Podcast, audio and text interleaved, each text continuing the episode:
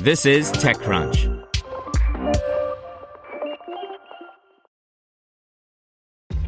This episode is brought to you by ShipStation. You know, some things take a lot of work, like sending little robots to far off distant planets. And just as that's challenging, so too is running a successful e commerce business, especially when there's so much to do. So I want to introduce you all to ShipStation. Now, I love using ShipStation because of its easy to use dashboard, which makes managing orders and printing labels a breeze and super smooth. Oh, and the customer service is just out of this world. It's exactly what you need to help grow your business. Sign up for your free 60-day trial at shipstation.com slash technews. That's shipstation.com slash technews. This is TechCrunch. USV quietly announces $625 million in fresh funding for both Web 2 and Web 3 teams by Connie Loizos.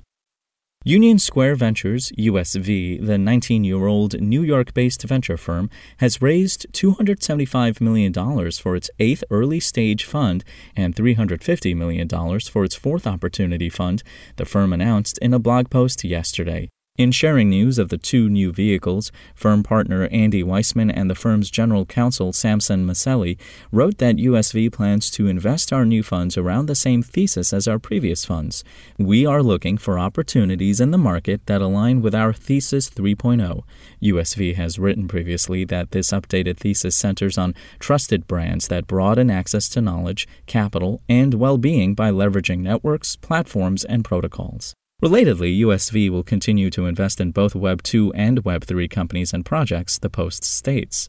Early last year, when Weissman announced in a similar blog post that USV had raised $250 million for its seventh core fund, he wrote explicitly that, as in USV's last several funds, the firm planned to invest roughly 30% of the capital in crypto related investments and that it intended to hold tokens and equity in early stage blockchain related projects.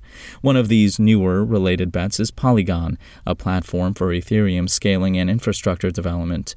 USV which waded into crypto ahead of most firms, was also an early investor in Coinbase and owned 8.2% of its Class B shares at the time of its direct offering last year. Some of USV's newer bets include Slope, an API developer that enables retailers to offer buy now, pay later services, a two year old Egyptian electric mobility startup called Shift EV that aims to convert fuel run vehicles into EVs using batteries that it designs and manufactures, Alife, a two year old San Francisco based startup that's trying to improve the efficacy of IVF procedures through AI, and Gumball, a two year old LA based podcast ad marketplace founded by the podcast company HeadGum.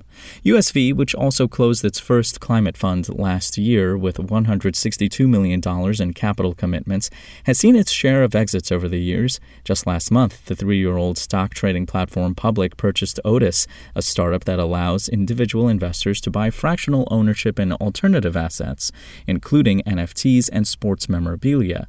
Terms of the deal weren't disclosed, though Crunchbase data shows Otis had raised $16.5 million from investors, including from USV and Maveron. In addition to Coinbase, others of USV's higher profile bets have included Etsy and Twitter, companies of which USV owned more than 15% and at least 5%, respectively, at the time of their public offerings, per their S1 filings.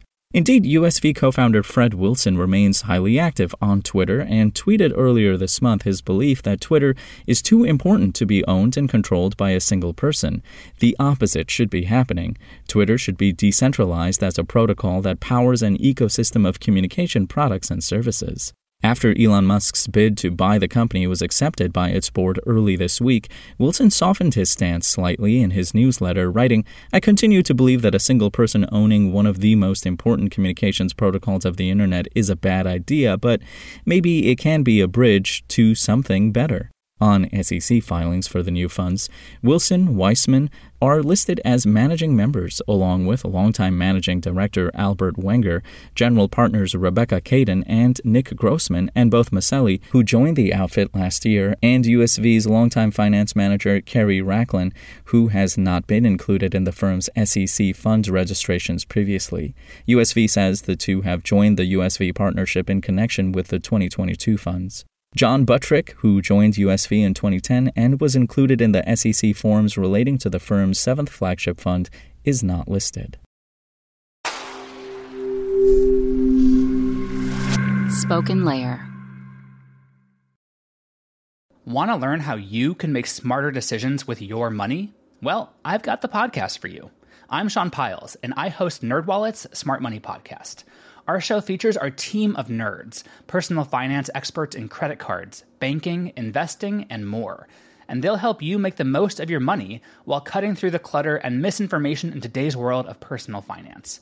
You'll get clarity on strategies to help you build your wealth, invest wisely, shop for financial products, and plan for major life events. Listen to NerdWallet's Smart Money Podcast wherever you get your podcasts.